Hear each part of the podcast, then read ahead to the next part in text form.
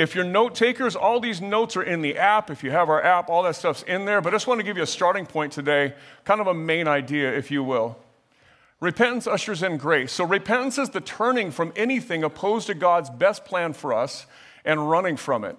Repentance ushers grace into our lives and restores our soul. No true Christian faith exists apart from ongoing repentance. Let me qualify that last line. No true Christian faith, can you back up one? No true Christian faith exists apart from ongoing repentance. A lot of times you'll go to church and you'll hear the gospel proclaimed. You'll hear that Jesus lived and died and rose again. He did this to forgive you of your sin. If you place your trust in Jesus Christ, that you will go to heaven, that your sins will be forgiven, that you will be redeemed, that God will fill you with His Spirit. All those things are true. And many will lead that by saying, Repent and believe, or repent and say this prayer, repent and be baptized. Even Peter says that in Acts 2. But what we may lose sight of is that Christianity, true faith, cannot exist apart from ongoing repentance.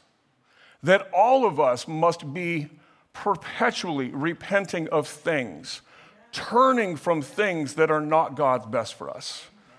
Right? Repentance is an old military term. The, the English word repentance is an old military term where a general overlooking or a commander overlooking a battle from a hill would see that his armies were losing and he would yell the words, repent. And what repent meant was to turn 180 degrees and run for your life. Yes. And that's how we should see sin in our lives. That the ongoing, perpetual repentance call is for, God, for God to speak to us and reveal where we are living in a way that is not God's best for us that is not God's plan for us, that is not God's life for us, and that we should always be turning and running from sin. So we're going to back up Isaiah 15 if you're following along. I'm going to start in verse 1. We'll cover Isaiah 15 and 16 today. It says, An oracle concerning Moab, because Ar of Moab is laid waste in a night, Moab is undone. Because Kir of Moab is laid waste in a night, Moab is undone. So, Moab is this nation, and it's been the adversaries of the people of God. But I want to give you a little background to it. If you're familiar with the Bible, maybe the story of Lot, Sodom and Gomorrah, Lot's daughters, maybe that's a familiar story to you. This story takes place in Genesis 19, and after Sodom and Gomorrah are destroyed, Lot, who is rescued from destruction, and his daughters leave and they flee the destruction of those two cities. And as they get out into a desert wilderness place where they are alone, the two daughters of Lot decide that, that God has abandoned them, that God will not provide for them, and they don't know how to exist. So it's them and their father. And so they get their father drunk. True story. So they get their father drunk, and one at a time they go in and sleep with him in order to get pregnant so that they can have children by their dad. Okay? That's a great visual for a Sunday morning, right? That is, that is the way we want to start church. Right. The firstborn son from this incestuous relationship of Lot's oldest daughter is a boy named Moab. Moab becomes the people Moab generations later. But what began in a lack of obedience and a lack of trust in God is perpetuated in a disbelief that God will provide that is followed by sin after sin after sin that culminates in generations of people who don't follow God. So, a people who at one time followed God, who lost their way and perpetually over time ignored their lives being contrary to God. This is where they end up. Moab becomes a people that are the adversaries of the people of God. And so, again, just as kind of a starting point, here's a note for you unrepentant lives end in despair. When Lot and his daughters, or us today, live in unchecked sin, it causes them to quit trusting in God. And ultimately, their rejection of Him ending in devastation and despair. As Lot and his daughters live in Sodom and Gomorrah and become a part of the nations, become a part of those cities, they live like them and they live among them and they live, don't live distinct from them. And so they're, they're enculturated in that season. And because of that, even though God is faithful and saves them, as they leave, they don't trust in God. Because even though God has saved them, they haven't turned in their hearts and turned towards God. And so, what we see is generations later, a people that are not only opposed to God's people, but opposed to God completely. So, verse 1 An oracle concerning Moab, because Ar of Moab is laid waste in a night, Moab is undone. Because Kir of Moab is laid waste in a night, Moab is undone. So, what we're saying here, Isaiah is proclaiming ahead of time. We'll figure this out that this is three years before it happens. We'll see that at the end of 16. But what Isaiah is saying is listen, Moab is about to be destroyed for its unrepentant, from its, its unrepentant and unturning from the things that God has called them not to be and not to do. And so it says here, these major cities in Moab will be undone in one night, and this will fall all of Moab. Verse 2, it says, He has gone up to the temple and to Dibon, to the high places to weep over Nebo and over Medeba, Moab wails. On every head is baldness, and every beard is shorn. In the streets they wear sackcloth, and on the housetops and in the squares, everyone wails and melts in tears. Heshbon and Elealeh cry out. Their voice is heard as far as Jahaz. Therefore, the armed men of Moab cry aloud, his soul trembles. So, this is God through the man, through the prophet Isaiah, proclaiming over the people of Moab, God will destroy you for not returning. And he says here, he starts, to, he starts to explain the lament and the mourning that they will endure. It says, On every head is baldness, and every beard is shorn. In the streets they wear sackcloth. And so, in, a, in, a, in, a, in this culture, almost three millennia ago, what we see is people would put on sackcloth or they would put on this mourning garb, these clothing that they would mourn in. And they would shave their heads and cut their beards, these symbols of prominence in their culture. And they would do this in a way of mourning. And they say that Moab will be so undone overnight as these massive cities fall in a single evening as this is done, the entire people will wail. The entire people will mourn. The men will be known for their image of mourning as they will be so deeply affected by this. So it says, verse 5 My heart cries out, this is Isaiah speaking, my heart cries out for Moab. Her fugitives flee to Zoar. To Eglath, Shaliah, for the ascent of Luhith, they go up weeping, and on the road to Horonaim, they raise a cry of destruction. So here's Isaiah's heart. So, as God is speaking through Isaiah, God is telling Isaiah, here's what's going to take place Moab will be destroyed, its people will mourn. It says, when they run up in the hills to worship, no one will hear them. They actually run back to their false gods to worship, and no one's listening. And God says, But I will destroy them. They will mourn, they will weep, they will wail, they will ache. And in the midst of this, we're going to see some commentary from Isaiah, the man of God, who has been given this message to proclaim to this people. And what he says is, My heart cries out for Moab. Isaiah's heart breaks for this unrepentant, evil, and wicked people. Now, understand, these people are the enemies of Isaiah's people. But at this moment, as God is proclaiming this over these people, as he's proclaiming this destruction, Isaiah is a godly enough man to withdraw from that and just say, okay, my heart cries out for the people of Moab. So we should have hearts for broken people. Here's a note for you. Just as Isaiah weeps for Moab, even though they have been enemies of God and Judah, we too should weep and long for those who are far from God, that they might be restored. We should have hearts for people no matter how much they oppose us. That we should be the ones that see from the outside and know that sin left unchecked leads to this in everyone. That this is a common theme in humanity. That when we allow ourselves to be pulled so far away from God, we either resent God or reject God or continue in hardness of heart. And that we should see the spiritual condition on humanity. We should be able to look from the outside and say, you know, if it wasn't for the grace of God, that'd be me. Right. And, and, and when it's not by the grace of God, when I leave my own sin unchecked, that's me. That we should be able to remove ourselves from the strife and from the quarreling, from the pain from the inside, and step out. And as God destroys or proclaims destruction, we should have a heart for people who need to be restored. That we should be a heart, we should have a heart for people that need to be redeemed. Verse 6 The waters of Nimrim are in desolation, the grass is withered, the vegetation fails, the greenery is no more. Therefore, the abundance they have gained and what they have laid up, they carry away over the brook of the willows. I was reading one commentary on this, and it gave a very vivid image. And I looked on, on the internet, and I couldn't find this image. I really, I really wanted to show this today, but I believe I've seen it. But the, the author painted such a, a, a very clear picture that it felt like even if I haven't seen it, like I could see this picture. And it was, was talking about World War II refugees fleeing from Hitler. And as they were, there was a French woman who was an older woman, um, let's say over 60, and she is pushing a baby carriage with no baby in it. But inside this baby carriage is a painting, a lamp, and like an evening dress.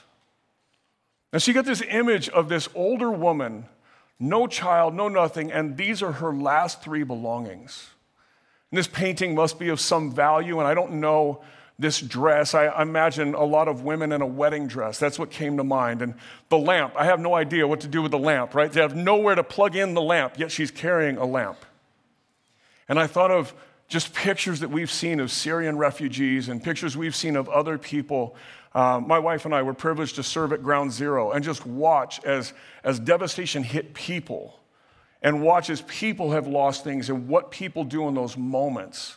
And the things that they cling to, like if you've ever heard of someone, or maybe you've been that person who have lost uh, your belongings to a home fire, how many people have heard of women grabbing photo albums? Right? How many of you, that's one of the first things you think of? Right? I think that's a, uh, more of a pronounced women attribute than it is for men. But there's this, this is what matters. These are my memories. These are the things that remind me of a time that I don't want to ever forget. And that's this image I got of this World War II refugee pushing a stroller with a painting, a lamp, and a dress. That's the image portrayed for Moab. That they will be so destroyed that everything they once had is lost. Verse 8 it says, For a cry has gone around the land of Moab, and her wailing reaches to Eglaim. Her wailing reaches to Beer Elim. For the waters of Dibon are full of blood. I will bring blood. I will bring upon Dibon even more a lion for those of Moab who escape for a remnant of the land. The idea here is that war will be so profound, that war will be so deep that the rivers will flow with blood that so many will lose their lives to this, that a lion will even be there to catch the ones that escape.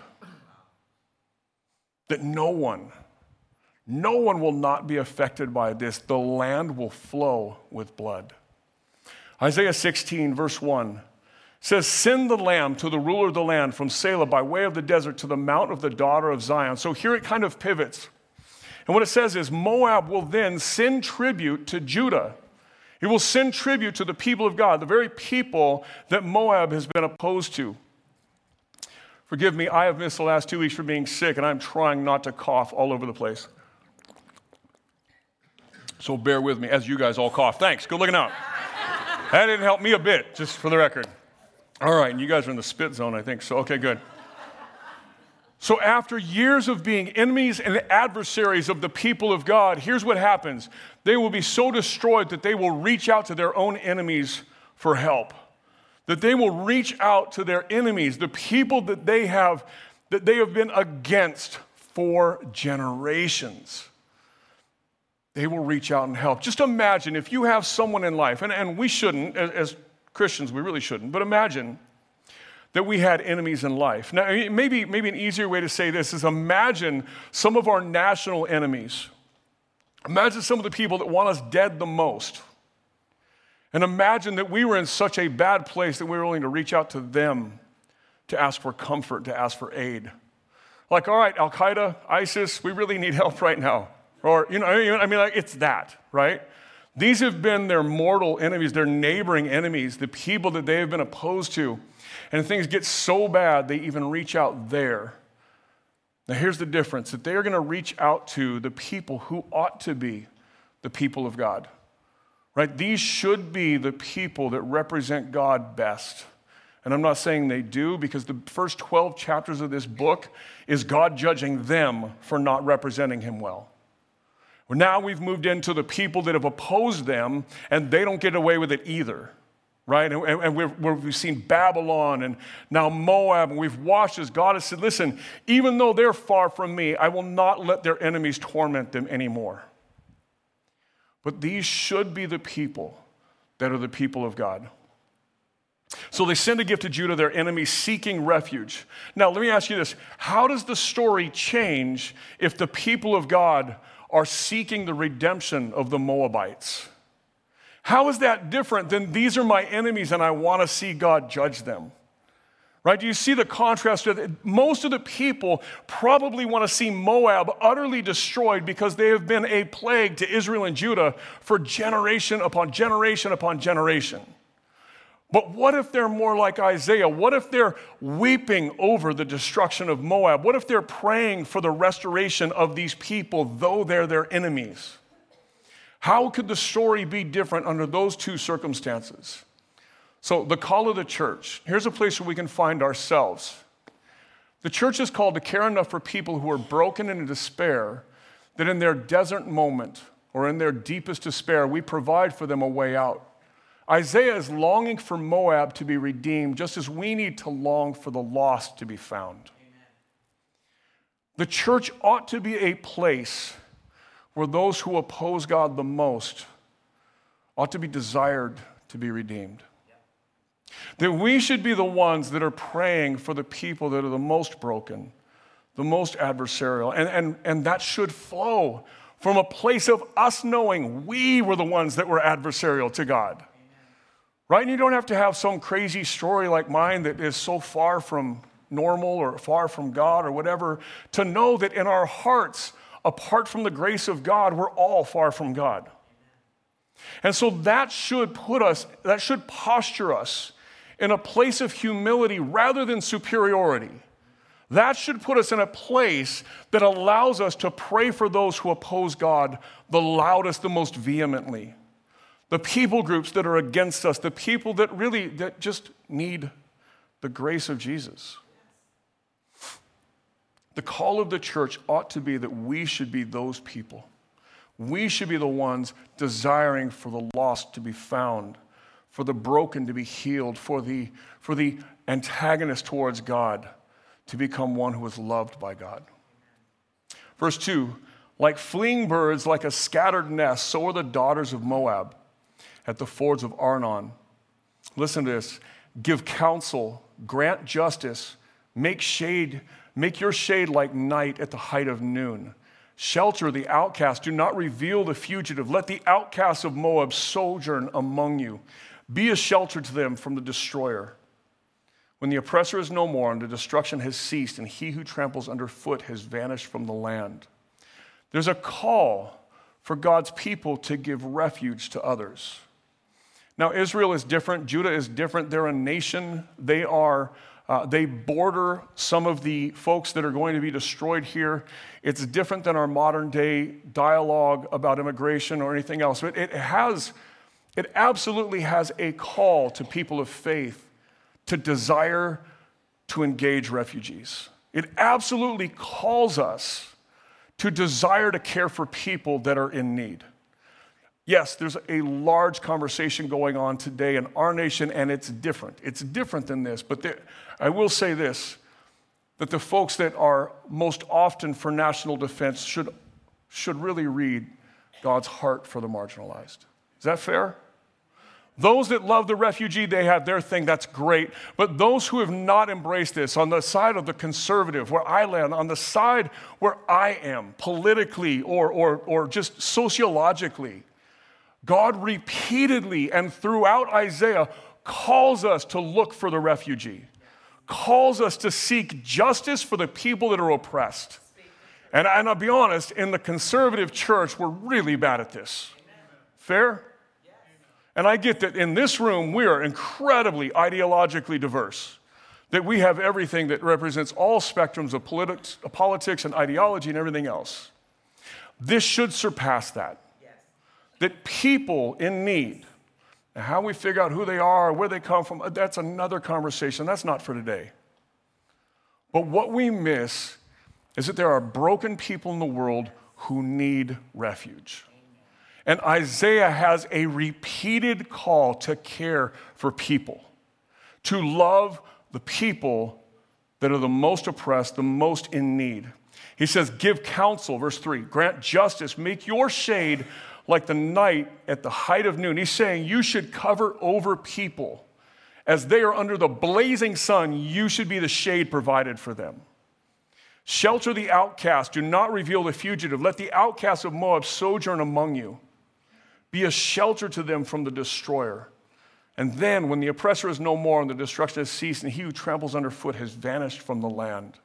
That we, as a, God, as a people of God, that we should be there looking to help the hurting. A place of refuge. Here's a note for you.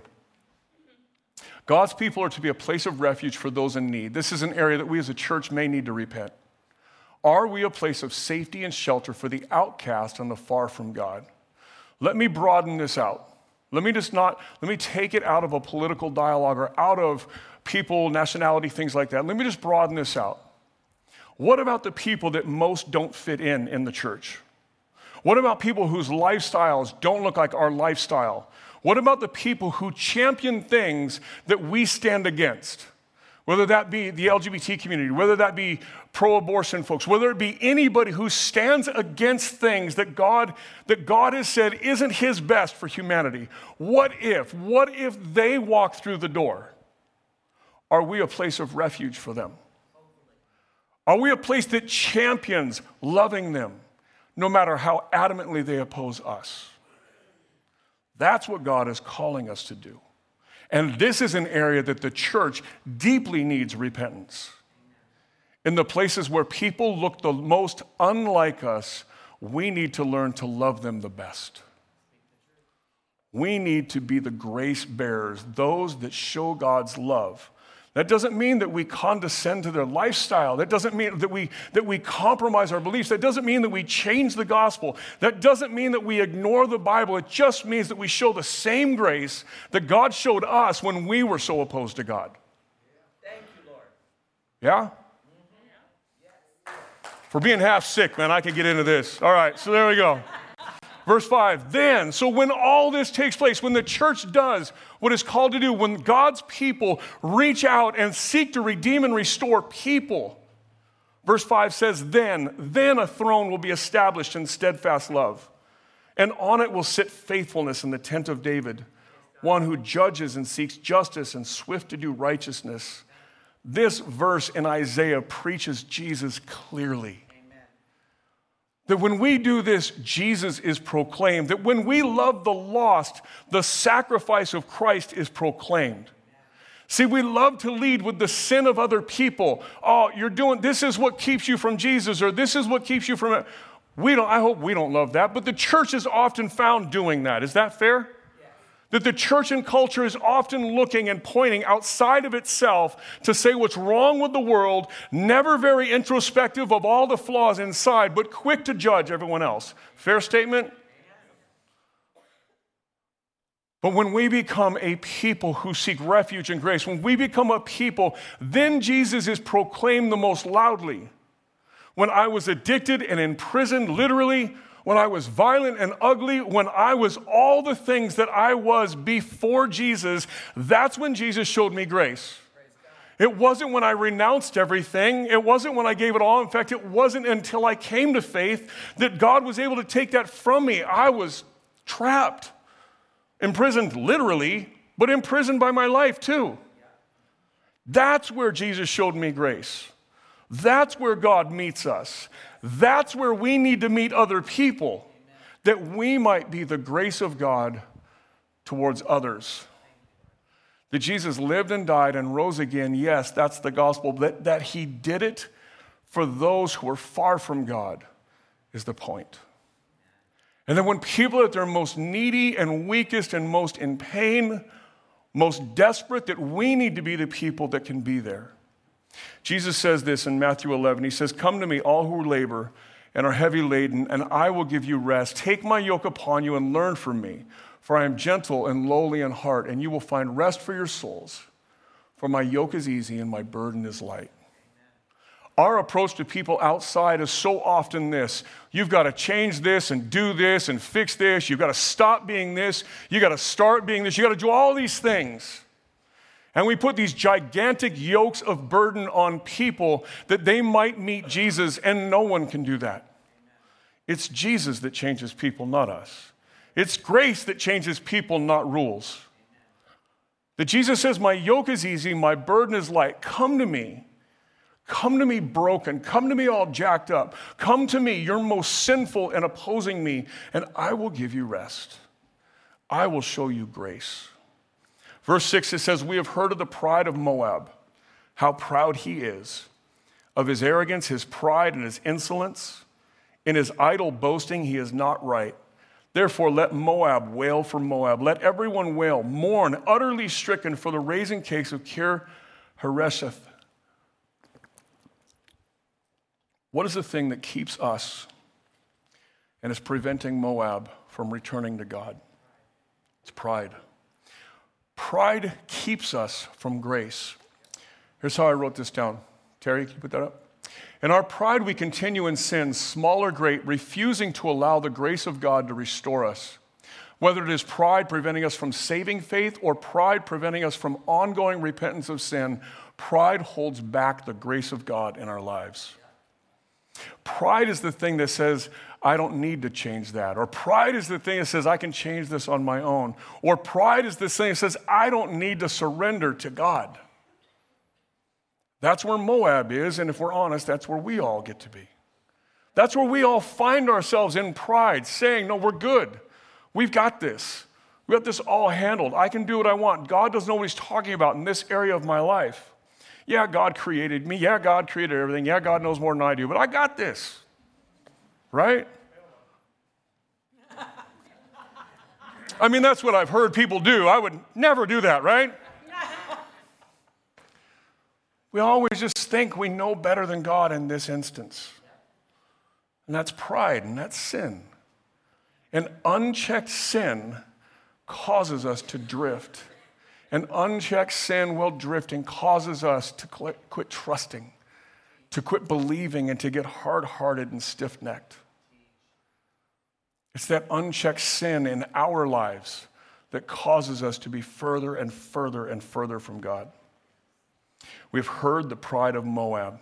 Verse 8 For the fields of Heshbon languish, and the vine of Sibmah, the lords of the nations have struck down its branches, which reached to Jazer and strayed in the desert. Its shoots spread abroad and passed over the sea. Therefore, I will weep with the weeping of Jazer from the vine of Sibmah. I drench you with my tears, O Heshbon and Eleah. Over your summer fruit and your harvest, the shout has ceased. Here's what Isaiah is saying I, I, am, I am seeing, and you can hear the languishing and the heartache of Isaiah. But here's what he's saying even the things that are good now in Moab, as God is calling them to return, as God is calling them towards judgment, saying, Listen, return or I'll judge you. And at this point, Moab's not going to return, and God is just saying, I'm going to judge Moab, I'm going to destroy Moab. But even in the midst of this, God is taking away the things that are going right in Moab at that time. As they wait, the, as they wait this judgment, God is removing the goodness from among them. He's removing the produce of their harvest. He is taking away what is good in their life, causing them, desiring them to turn and to see Him. And Isaiah looks from outside and says, You're losing even the things that are going right right now because you've refused to see God. And his heart breaks for the people. I weep with the weeping of Jazer. I drench you with my tears. Over your summer fruit and your harvest, the shout has ceased. You've lost even what was going right. I remember when 9 11 hit, we mentioned, I mentioned uh, Ground Zero earlier. I remember when 9 11 hit, we all do. If you're old enough, we all remember. And I was a part of a leadership in a really large church in Orange County, and we began to gather people to pray. And I remember sitting in this large room. We didn't have a building, we were meeting at a, at a rented facility. I remember sitting in this large room. Probably 40 of us in this room. We broke into groups to pray. It was a large church, there was a lot of people that gathered. And as you know, after 9 11, many people came to church. People that didn't often go to church, flooded churches. Sadly, within 30 days, the numbers were back down to kind of normal. But it was right after that, it was in the next few days, and we're gathering together, and I've got this one group of people, and we're praying, and inside of it is a friend of mine's daughter who, at the time, I think she was 12 or 13. I think she was 13. So, junior high uh, student, young girl, great, just amazing follower of Jesus at, at her age. She was just amazing. Her parents were awesome. And we were going around, we were praying for our nation, we were praying for New York clearly, we were praying for first responders. And as it's going around and just people are praying as they feel led, this young girl starts to pray. And I remember Haley's prayer, and I remember she prayed for the terrorists. I remember she prayed for those who did the attack, for those who masterminded the attack against our nation. And I know inside of me, there was this piece of me that just wasn't ready to pray for them. I might have some prayers I'd like to say about them, right? But she was praying for their repentance. Now, what's the best thing that could have happened? They could have repented. Right? That, that, how would that have reshaped our geopolitical problems over the last couple decades almost now? Out of the mouths of this young child came a prayer of brokenheartedness for wicked and sinful people. Verse 10, listen to what God says here. He says, And joy and gladness are taken away from the fruitful land. And in the vineyards, no songs are sung, no cheers are raised, no treader treads out wine in the presses. I have put an end to shouting. And again, God is saying, I am removing even the common grace that I show to everyone from you right now. Even the good things, the sun rises and sets on the just and the unjust alike, says David, the psalmist right? Common grace is the fact that the sun rises on everyone, not just the godly. Common grace is that they can grow food and they can have crops and they can raise animals, and God says, I'm even going to stop that from happening right now. Lacking repentance destroys life. Yep. As Moab continued in unrepentance, they saw destruction in the rest of their lives. Until their fields no longer produced and their land was desolate, not repenting of sin causes death in all areas of our life. Here's what I'm saying by this if there is unrepentance of sin in one area, it will affect every part of your life if left unchecked. You have unrepentance over here in your workplace, it will eventually drift into your marriage. It will drift into your family. It will drift into all of your relationship with God. Unchecked sin will work its way into every inch of your life.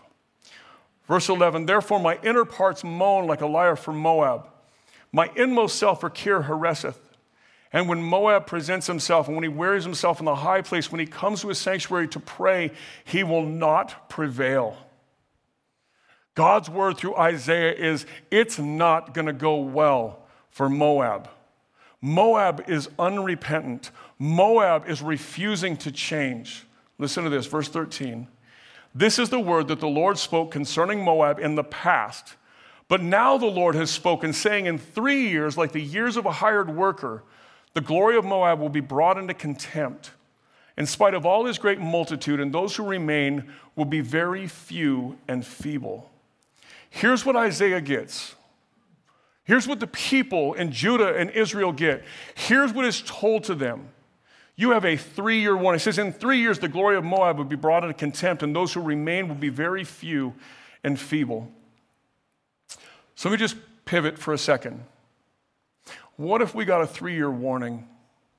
What if we were told, hey, in three years, the people that you know and love the most that don't know Jesus, that's the end of their life? What if we were told, hey, in three years, it's the end of you? How would we pursue our faith differently? How would we pursue caring for those that we know, that we care about, that we love, who don't know Jesus yet? How might we do this? Isaiah, after this great, this powerful proclamation and prophecy of destruction, where Isaiah is deeply wrecked inside of himself for a people that are far from God and, op- and, and really oppose God's people at every level. But as God is taking away things from them, in the, that very moment, God tells Isaiah, Now, this is what I've decreed, but it's going to happen in three years, Isaiah. And I think what God does in this moment is He allows that broken, weeping, wailing heart of Isaiah's, he allows it three years that Isaiah can at least go and tell them and proclaim this. This is a message that God has given Isaiah to proclaim to the people of Moab, that they might hear this and hear the opportunity that God has given them, that they would not have to face destruction, that they could know the love and the generosity and the care and the grace of a God who deeply desires them. And inside of this one man, Isaiah, is a heart longing to see those who are far from God brought near. Now, what is this going to take? Really, the word I just wanted to take away and of using it over and over again today is repentance. That it requires repentance. I want to work through just a couple things. And so we're all in need of re- repentance. First John says this if we say we have no sin, we deceive ourselves and the truth is not in us. Let me pause there for a second. If you're sitting here and you've been walking with Jesus for decades, some of you have been walking with Jesus for longer than I've been alive. So you've been walking with Jesus 50, 60, 70, 80 years. This verse is to, to you, just like it's to you if you're sitting here and you have never taken a step towards Jesus in your life. Sin is sin. Sin is pervasive. Sin doesn't go away when we come to faith. Yes, God will begin to walk us through overcoming sin in our lives, but we will never be without sin. Amen. Not a Christian in the building, as, as we all act like we got it together, we don't. Let's just do that, right? We're all full of it. Like we all full sin, full of sin. Where are you guys' heads? Come on, people. If we say we have no sin, we deceive ourselves and the truth is not in us. If we confess our sins, God is faithful and just to forgive us our sins and cleanse us from all unrighteousness. If we say we have not sinned, we make Him, God, a liar. And Him, God's word, is not in us. So if you're here today, and I don't care how long you've been walking with Jesus, I don't care how good you are, if you say you have no sin, you're saying God's lying.